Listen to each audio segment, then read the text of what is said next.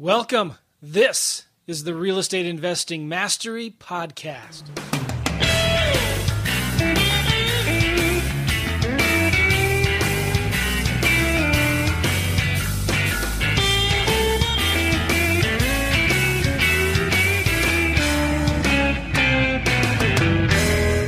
Hey, everybody, welcome to the Real Estate Investing Mastery Podcast. Glad you're here. We have a great guest on our show today. His name is MC Laubscher, and a lot of you have heard of him from the Cashflow Ninja po- podcast.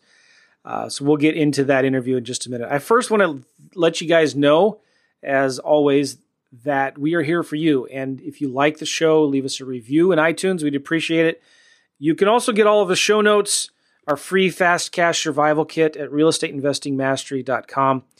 And we've got a lot of cool things coming down the pipe in the future that I'm excited about. And so if you want to be notified of these updates and things that we're doing to the podcast and special things that we're up to, then make sure you go to realestateinvestingmastery.com, get that fast cash survival kit, get our list. We'll notify you when we do new episodes and all that good stuff I got some cool things I'm going to be doing real soon here. I'm going to be talking about doing a series on motivated seller marketing. And so I'm going to be coming out with some good free content on the podcast, specifically just me teaching, not necessarily doing interviews and stuff like that, but me teaching some stuff that we're finding that's working really well today.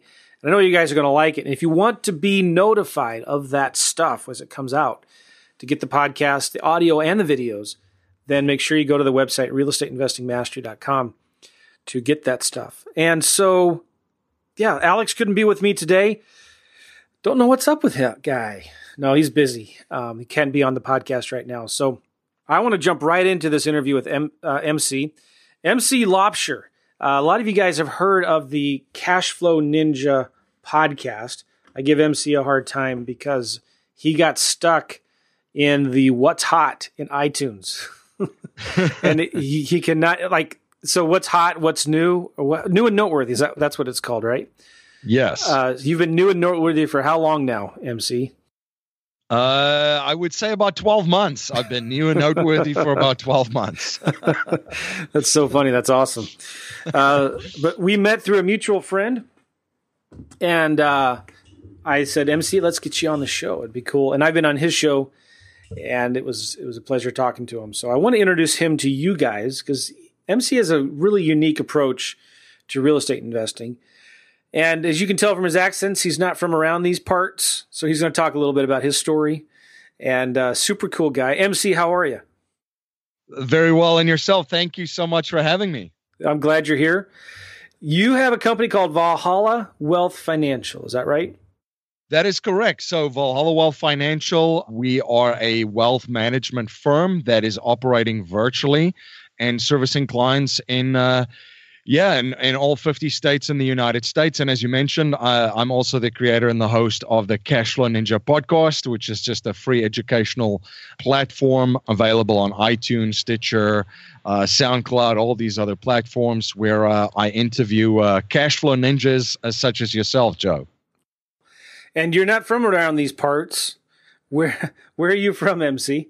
Yeah, so I'm originally from South Africa. I uh, awesome. I was born and raised in South Africa. I grew up in a very very interesting time in the country's history. Um, President Nelson Mandela was released just before I went to high school, and became the first democratically elected president of the country in 1994 w- while I was in high school. So it was a very very uh, interesting time to to live in and see all these. Uh, changes and things changing rapidly in that country. So, um, interesting experience. In 2001, I came to the United States. They got a backpack, uh, a suitcase, a sense of uh, adventure, and a sense of humor, and about five hundred dollars. And uh, I played in a city based uh, rugby league. Uh, it was called the US uh, Super League at that stage up until 2007 and also played representative rugby. So that's kind of how I, I got started here from an investor's uh, point of view. That started. Uh, around about when I finished university too, about about 2001, when I came across uh, uh, the little purple book that said "Rich Dad Poor Dad." I was just I was recording a podcast this morning, my REI in Your Car podcast, and I was talking about that book Uh, it's amazing how many businesses and and entrepreneurs have had a huge impact from that book, isn't it? Yeah, I think it's the unique way it was presented too, because I think that there was other folks that presented content in a certain way, but I think uh, it was uh, the way that that Robert that wrote the book was a very very easily consumable and really designed to to uh, just uh, provide that con- uh, context and expand that mindset to then fill it up with content later, right? Yeah, yeah. And guess when that book was published? Uh, what was that? 19, probably in what, 1996, 95? Oh, you're, you're, way smarter than I am. It was 1997. Okay. I was thinking it came out in like 2000, 2001. But I remember, man, that book took the world by storm. And uh, everybody was talking about it. And everybody was reading it. And I, you know, we do podcasts, we interview people all the time, and like, who was what was the most influential book? You know, what got you started in real estate, or what got you started in entrepreneurship? And over and over and over again, you hear people talking about that book. Too bad the stories weren't true that were in it, but regardless, it was a. Just the principles in that book were really good.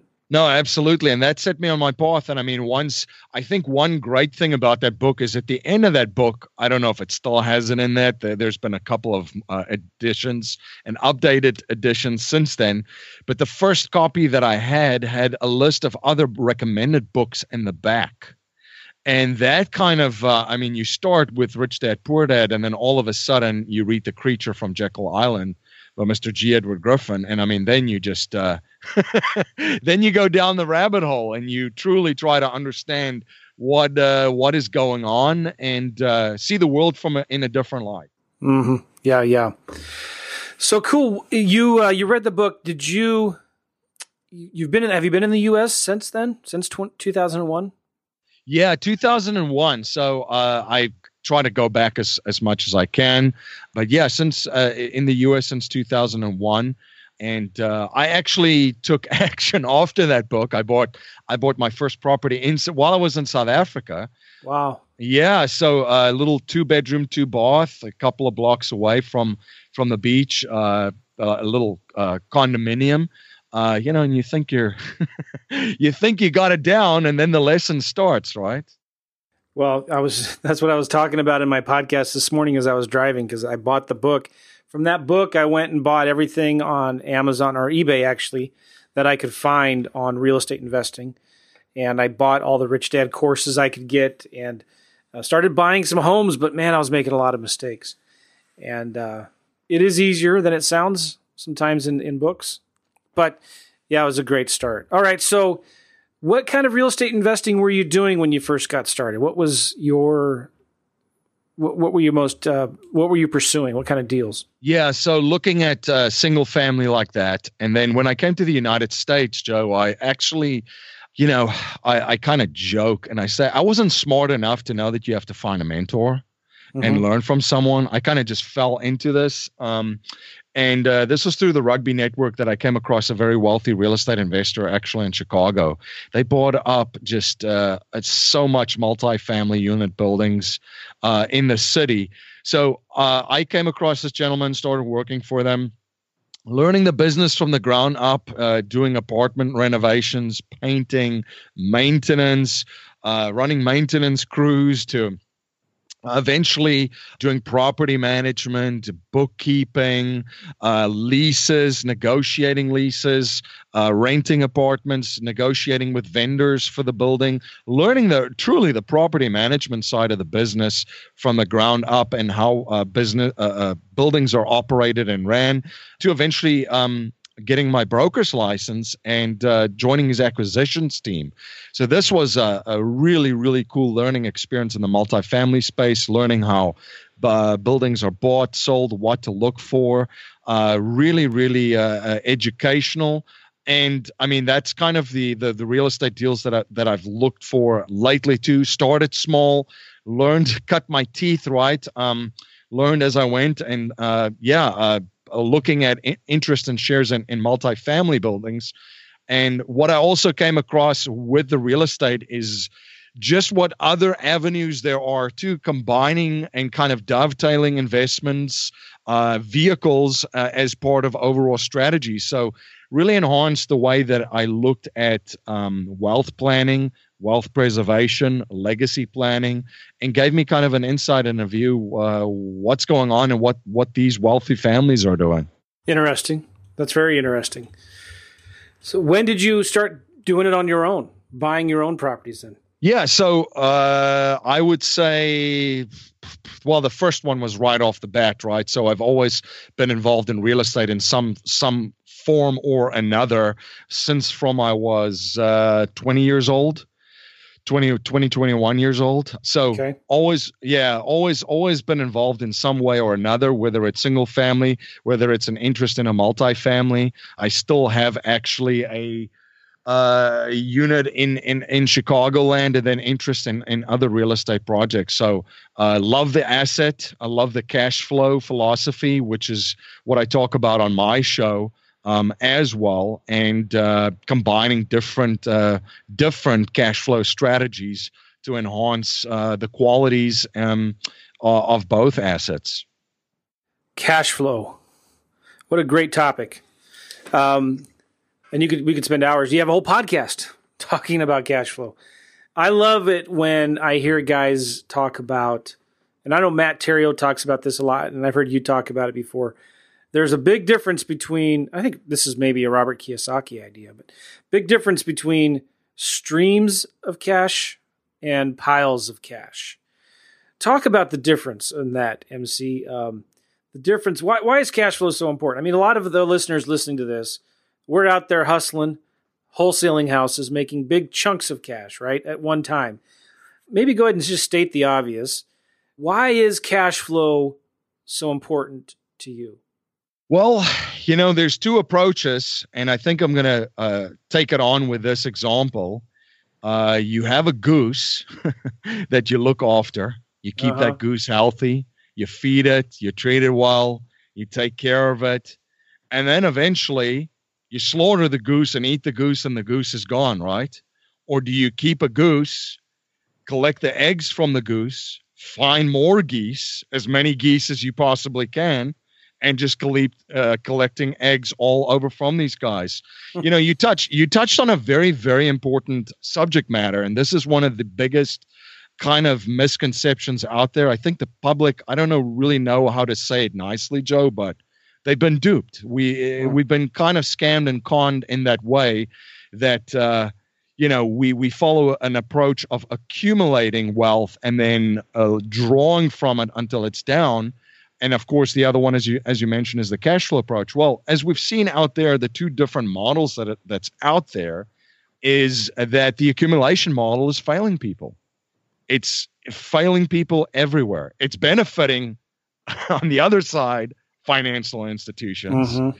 because they want your money. They want your money on a regular basis. Hey, how about every two weeks from your paycheck? I'll take it, right? Yeah. And then they want to keep your money for 30 to 35 to 40 years. And then eventually, when you need your money, they want to give it back as little as possible and as slowly as possible over time. So those are the guys that win. You know, taking another Kiyosaki kind of concept is there's three sides of a coin, right? Heads, tails, and the edge. So you have to look at the whole thing and say, yes, you know, the information that's out there is propagated for a reason because someone stands to benefit and someone has kind of taken advantage of it. And that's one thing that I see every single day uh, in in my firm is just how this this approach and mindset has uh, it's just failed people you know it's impossible it, it's truly mathematically impossible to work for 30 to 35 years to save 10% of yeah. your of your salary and then think you're going to live like another 30 to 40 years uh, from the the pile of money that just grew magically in Wall Street for you. You're going to have that commercials sitting in two uh, two tubs next to the ocean watching the sunset well, maybe that's not that's not a uh, a retirement commercial, but it is a commercial that shows uh, shows the lifestyle. But um, Yeah, no. So yeah, I, I see it every day, and and I, as you can tell, I'm pretty passionate about it because I just see every single day that the people that are focused slowly but surely on different income streams instead of just that pile of money, yeah, they will have that. They will have that retirement. I'll give you a great example, and I think you'll love this one. Yeah, there was a client of mine who's a business owner and uh, he sold the business, right? So what did he? How did he sell the business? Seller financing. What's what's he going to do with the money now, right?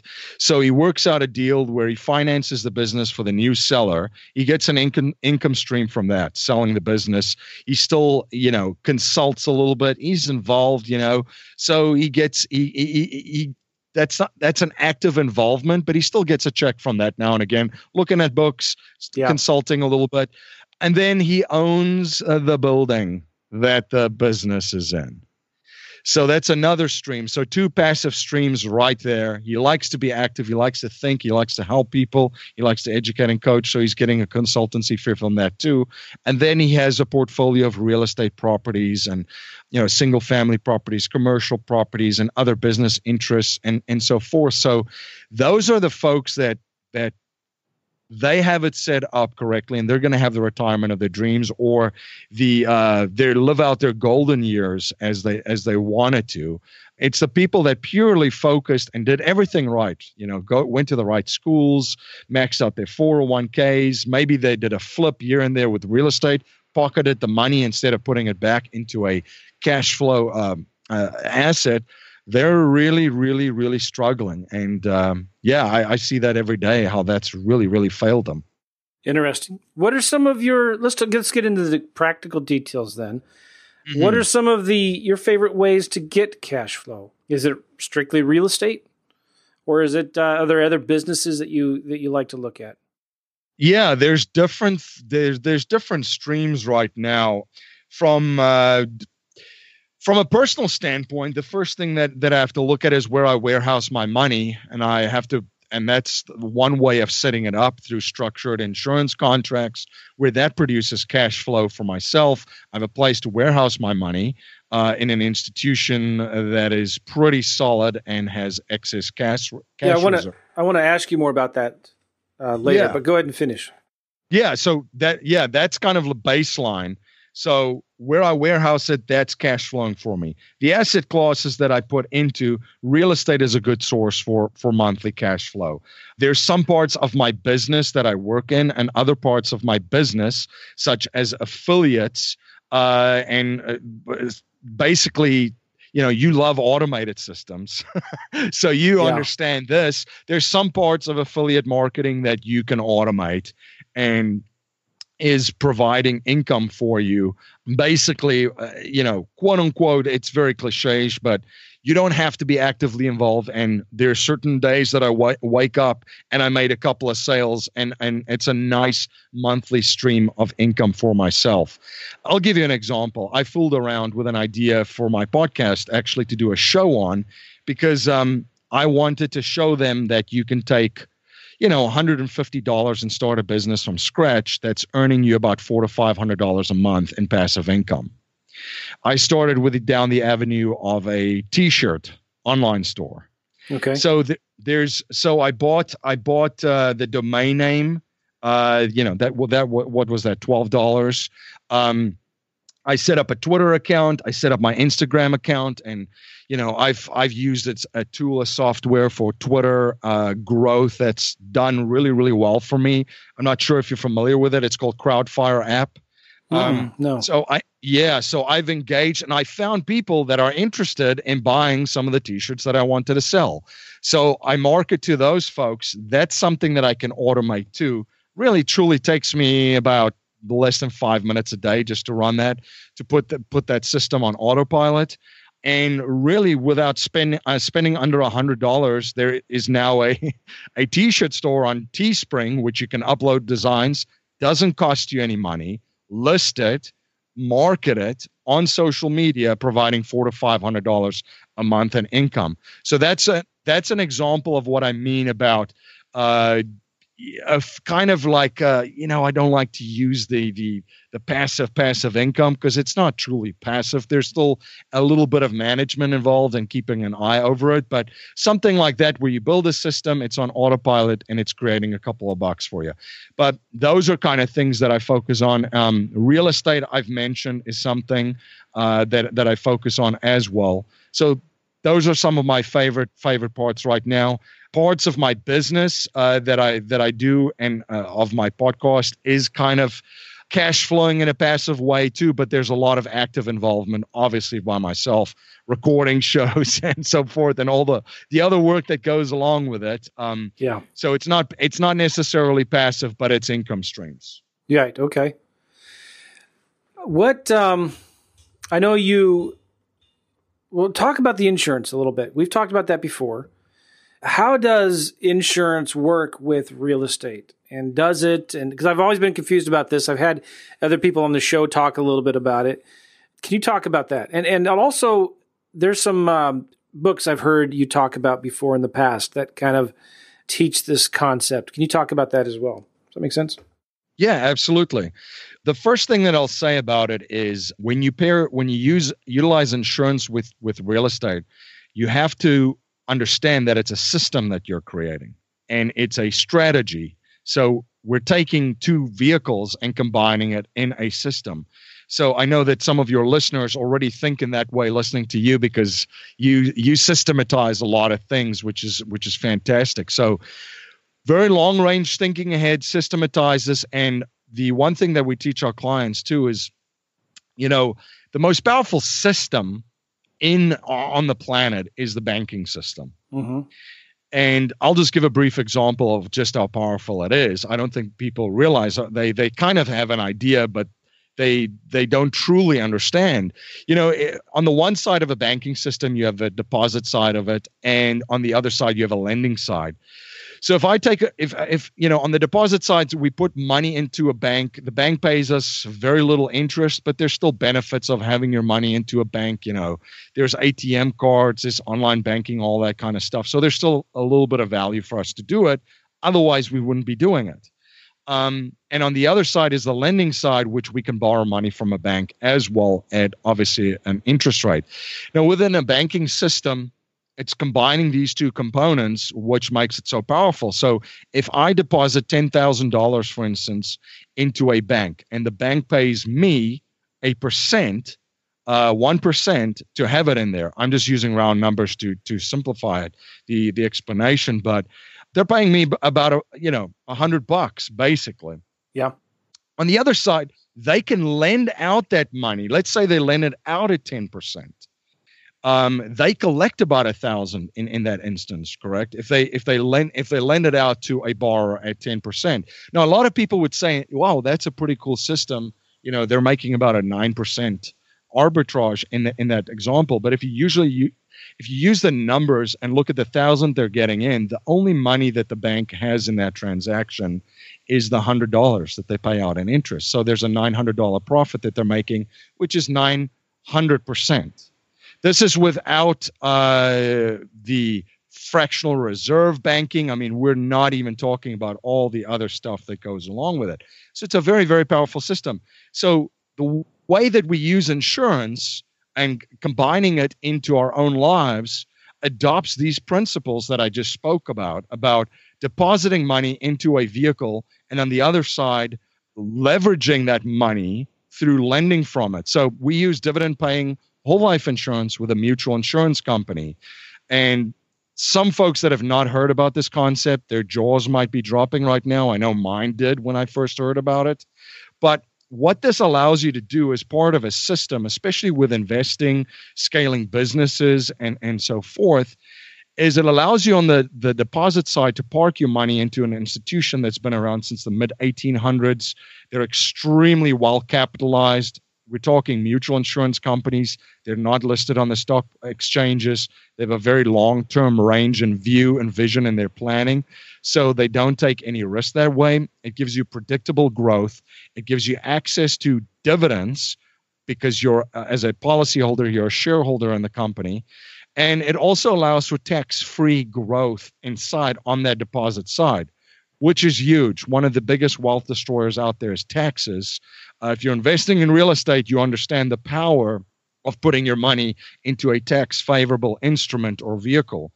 So that's on the deposit side, Joe. And on the lending side, what it allows you to do is borrow uh, some companies up to 95% of your cash value from uh, using that policy as collateral. So you're borrowing the money from the insurance company's general account, not from your own account, like with a 401k or an IRA. Um, and you usually borrow it at around 5%, but it allows you to take that money, borrow at 5%, and then invest in an asset such as real estate that is producing a 12% or, you know, in some cases 15% uh, a return. That's where the arbitrage play comes in with the money that you borrow and the return that you're getting. While this is happening on the lending side, that money on your deposit side is still growing with certainty, safety, and predictability. So the same dollar is doing many different things for you at the same time. This is the baseline of the wealth plan and the foundational side that we teach and that we help our clients uh, set up. So, using this banking example, we want our clients and and everyone to think like a bank, okay, to act like a bank and to be your own bank. So once you have that set up, you can uh, leverage your money to put in, into real estate uh, assets. You know, private lending is a good source of income. Uh, real estate cash flow is a good source of income. Uh, and then on top of that, there's other growth vehicles, non-market correlated stuff that we do too. But I think the big message here to drive home isn't necessarily you're not just going to get rich by depositing money into a place. The same way with building wealth, you, you know, you have to have the Robert Kiyosaki, Donald Trump kind of financial IQ just to borrow a ton of money and create wealth, right? But combining the two and the having the same dollar do as many different things at the same time, that's where the power comes in for yourself and, and, for your family. The books, you know, a very, very good book is Becoming Your Own Banker by Mr. Nelson Nelson Nash. And, you know, becoming your own banker, Nelson uh, Nash said, you know, at one of his courses that all of us should be in the banking business. And what he what he what he meant was not necessarily that we should all go out and start our own bank. Yeah. But we should be in the business that we're in and we should also apply the same principles as i hope i explained in a in a clear manner for your listeners uh, within our own financial lives and our own wealth plans when you talk about that i think about okay being in the banking business i think of arbitrage where you you borrow money at a certain percent and then you lend it out at a higher percent and that's how you make your money right that's what the banks are basically in the bottom line. That's what they're in the business of doing. Is that right? Yeah. So in the principle, if uh, if uh, the way that I look at it is is taking money at a certain interest rate and putting it to work in another place at a higher interest rate is exactly you know what they're doing. They're paying it out. The big part that I think that the the the big point that I'm trying to make here too is you know you own the system of both of these you're the depositor and you're the lender and you uh, you you benefit indirectly because you own the system the bank your own quote unquote banking system so the arbitrage necessarily for me when i look at the power of this isn't necessarily what my from from my deposit side to my lending side but the ability to leverage the the dollar having it doing well, actually three because there's a life insurance component to it too, right? There's the safety and predictability side growing, and then the leveraging side is a third one, using that arbitrage between the ability to borrow the money and then putting the money into a vehicle that's getting a higher rate of return. For me personally, it's held me to a certain standard and has made me a better investor because I have to look at exactly what my money is going to do in the vehicle that it's in and if it doesn't make sense from that from the the standpoint of the arbitrage, I don't uh, execute on it. Okay. So what I still don't understand, MC, is what does what does life insurance have to do with the banking concept and real estate? It just helps you to uh, reclaim or uh, have a function within your own life where you have a quote a quote unquote cash flow management system in your own in your own financial life just like the banks the real estate com- uh, combining real estate with life insurance uh, real estate and life insurance have, have very similar uh, uh, qualities actually. On both sides of it i mean there's the there's the ability to uh, to grow your your equity in it. Um, you've already implemented leverage through it. It's tax advantageous. Uh, so combining the two to the two vehicles like uh, most like the wealthiest families are doing in this country really gives you the best of both vehicles and actually helps you uh, elevate the, the the properties of of both of these vehicles. Okay, so you can use life insurance to help you buy property. Is that right? That's correct.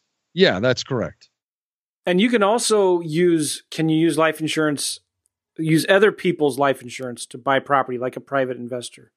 That's correct. So if someone else is out there that has uh, money into uh, this high cash value life insurance vehicle, dividend paying whole life insurance, they can actually lend you the money and become a private lender for you to purchase the real estate. It's a it's a very good avenue to to fund your deals uh, for for some of your listeners out there that's looking at a at a, looking at sources to fund some of the deals that they have.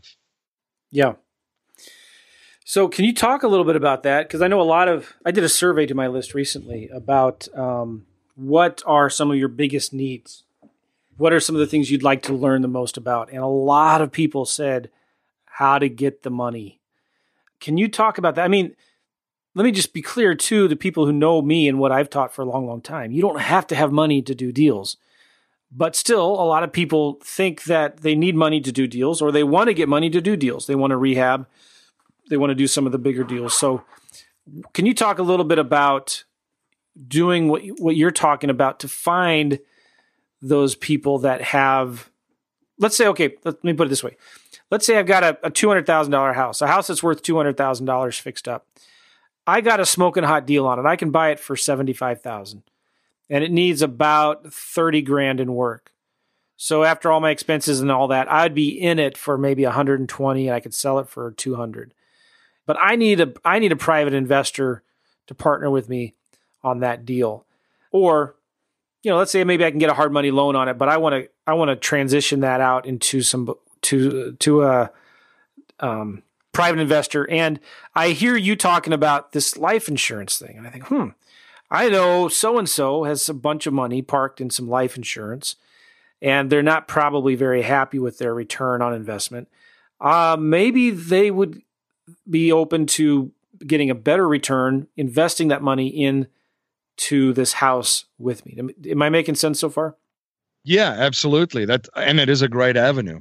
Okay, so how does that work though? What is what does Joe Blow, the average Joe investor, do next if he wants to, you know, gets get a private investor to help him with his deal. And this private investor either already has some life insurance or wants to get some life insurance. What are the steps there? Yeah, so he uh, Joe Blow has to go to the the his friend that has money in cash value life insurance and understand that Joe Blow's going to borrow it at five percent approximately the money and that's that's a good, good good way to understand from a negotiating standpoint or how you want to bring him on. You can either bring him on as a partner in the deal or you can have him act as a private money lender and offer him 10% so when you borrow usually that money from that life insurance uh, company the payback schedule is very flexible and you set your own payback terms. So for for instance, if you want to bring him on as a partner, he's the money guy, you're the jockey putting this whole thing together. That might be a great way too, because he can access that money and he doesn't have to really uh, pay anything uh, except the interest that's due at the end of the year on that loan that he's taken. So, and that whole process takes 10 months, for instance. This is one avenue for him.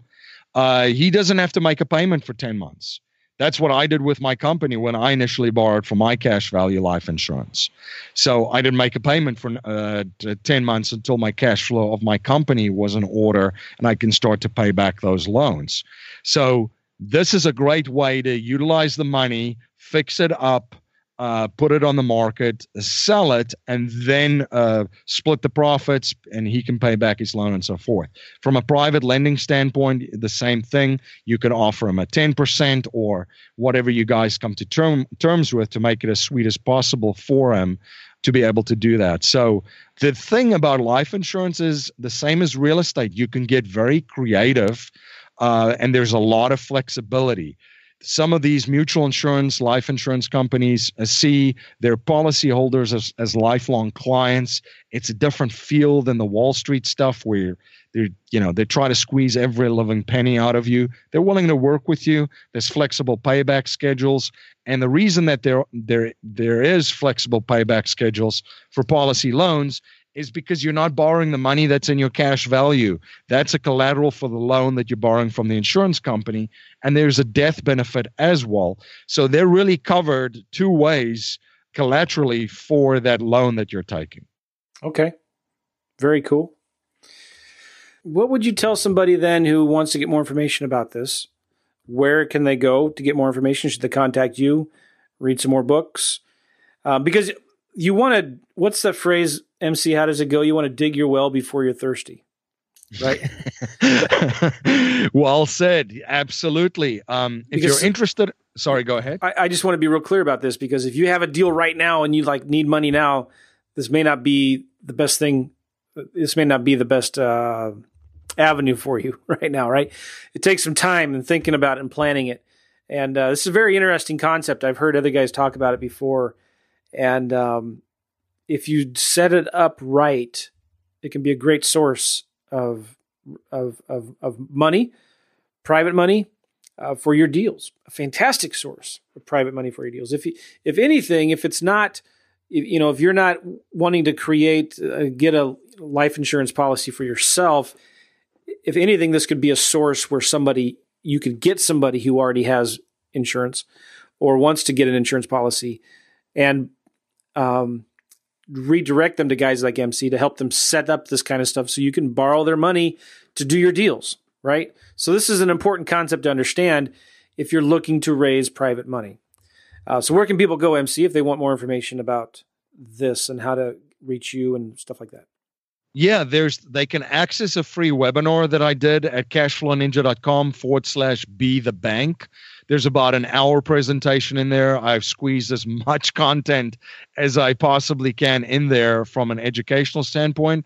And uh, if you're interested in learning more about it, Joe, for your listeners, uh, I'll make available a copy. They can reach out to me at info at cashflowninja.com, a copy of Mr. Nelson Nash's book, Becoming Your Own Banker. So just reach out to me and uh, I can shoot you over a Kindle version of the book if you're interested um, in learning more about this.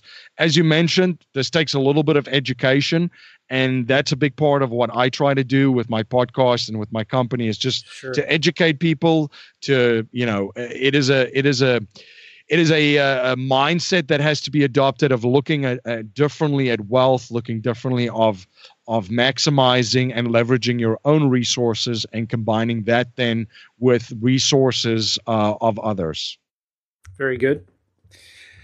Finally, MC, what good advice would you give to our listeners to um, get started? I know everybody's in different places, but we're talking about this whole concept of cash flow.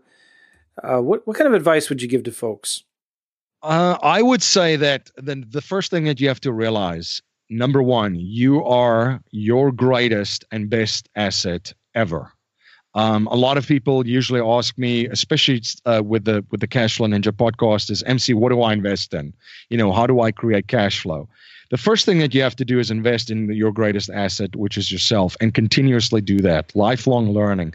Try to study every single day. Set some hours, you know, set some hours aside for studying. We don't become a great golfer or a you know a Rory McIlroy or a Jordan Spieth by uh, you know hitting the driving range once a month and and playing you know tw- uh, twice a month.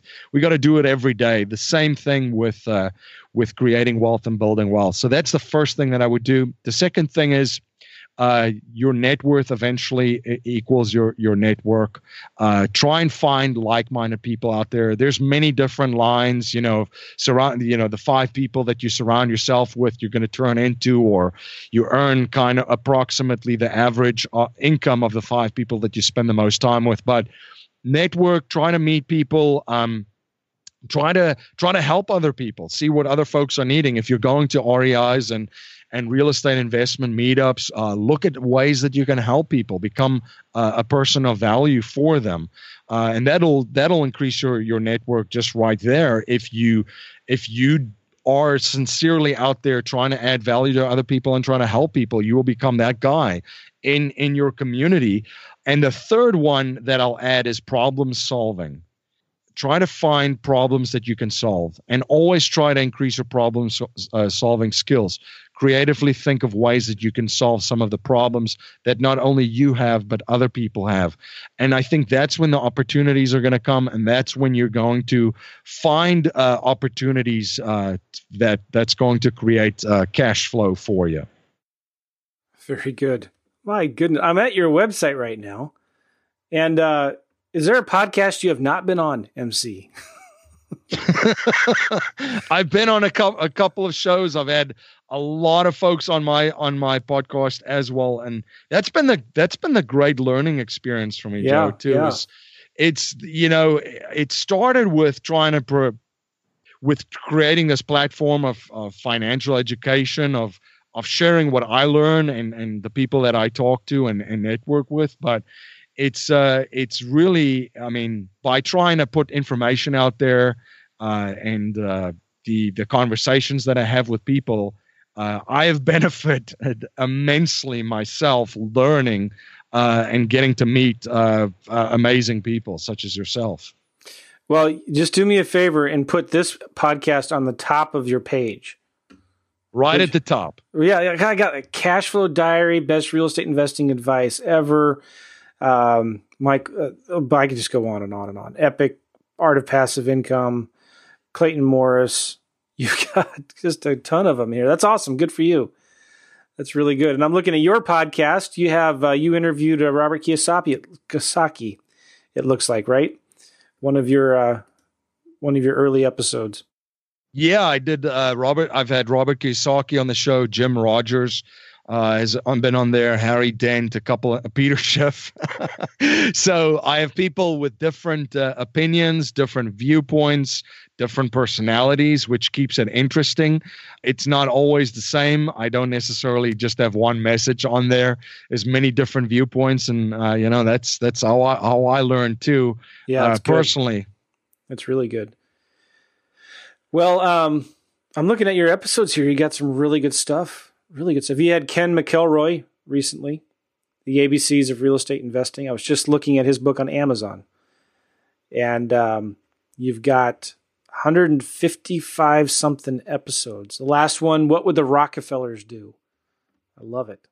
Yeah, that's that was Garrett Gunderson. Yeah, so uh, there's there's a ton of uh, con- content. It's you know the, the same with your stuff too joe. You're probably looking at it and going wow through the years all the different episodes and oh yeah. uh, yeah it's it's it's the same thing. So there's a there's a lot of a lot of things on there and uh, a lot of people sharing different messages in different ways how to create uh, how to create cash flow. Um, a recent guest that episodes that haven't been aired i have had roger ver on there uh, one of the the first investors in bitcoin and first uh, Bitcoin oh, yeah? startup investors.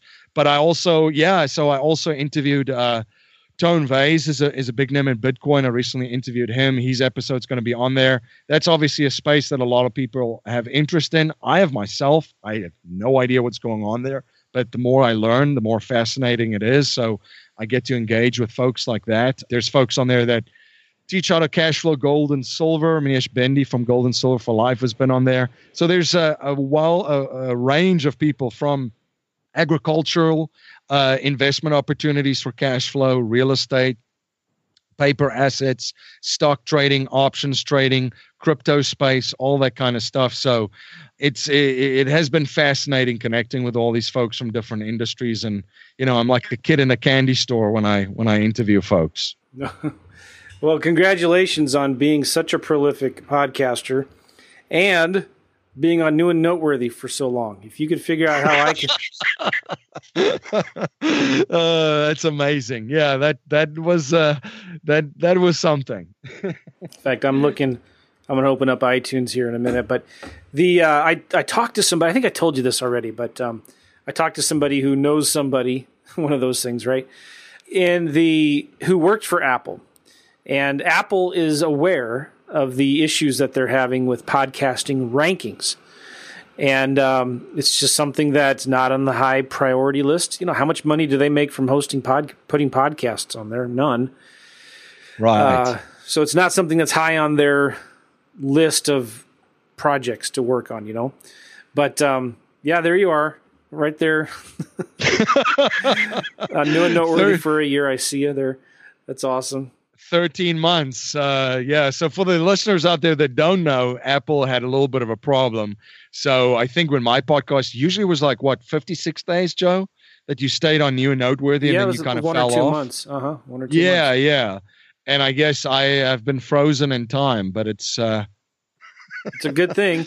it's been a good thing. Yes. This podcast is on the What's Hot podcast, which is awesome. We've yeah. been on there for a while. Now, I don't know if it's because we're frozen as well in time, but I do see more movement on the What's Hot than I do on the New and Noteworthy. Um, but good for you. You've got a great podcast. Um, got some really good uh, um, episodes and and people that you've interviewed. So congratulations. And uh, if people want to get more information about you, cashflowninja.com. And you did a free one hour webinar, I think you said, at cashflowninja.com slash be the bank, right? That's right. Cashflowninja.com forward slash be the bank. And if people want to email you, uh, talk to somebody in your office, info at cashflowninja.com. Is that right? That's correct. They can, if they're interested in a Kindle version of the book, I can forward them a link uh, on Kindle for that and get oh. them a Kindle book. Which reminds me, by the way, I'm looking here at the re- at the rankings now on top podcasts in iTunes, and there's number two and number three right now under business. I met those guys the other day, and you know how they keep their podcast at number one and uh, number two and three is they drive Facebook ads and Google ads to their actual Amazon to their actual uh, iTunes links. so it's not even a, of the tricks of the trade. Oh yeah, so all right. Anyway, sorry info at cashflowninja.com, cashflowninja.com slash be the bank. And uh, MC, I appreciate you being on the show. Best of luck to you, man. Thank you so much for having me on, Joe. And it's been a blast connecting with you. I learn learn from you uh, and continue to learn so much. So keep up the great work. Thank you. Thanks, man. Hey, guys, go to realestateinvestingmastery.com to get the show notes. If you like this show, leave us a review on iTunes. Appreciate it. In fact, I need to go see here who has more reviews, me or MC. Oh yes, we still do. Sorry, I'm a little competitive when it comes to reviews. So if you like, eh, listen though, if you like MC's podcast, leave him a review. Go to iTunes, leave him a review in iTunes. Um, that he would appreciate that, and he deserves it. And thanks, MC. Thank you.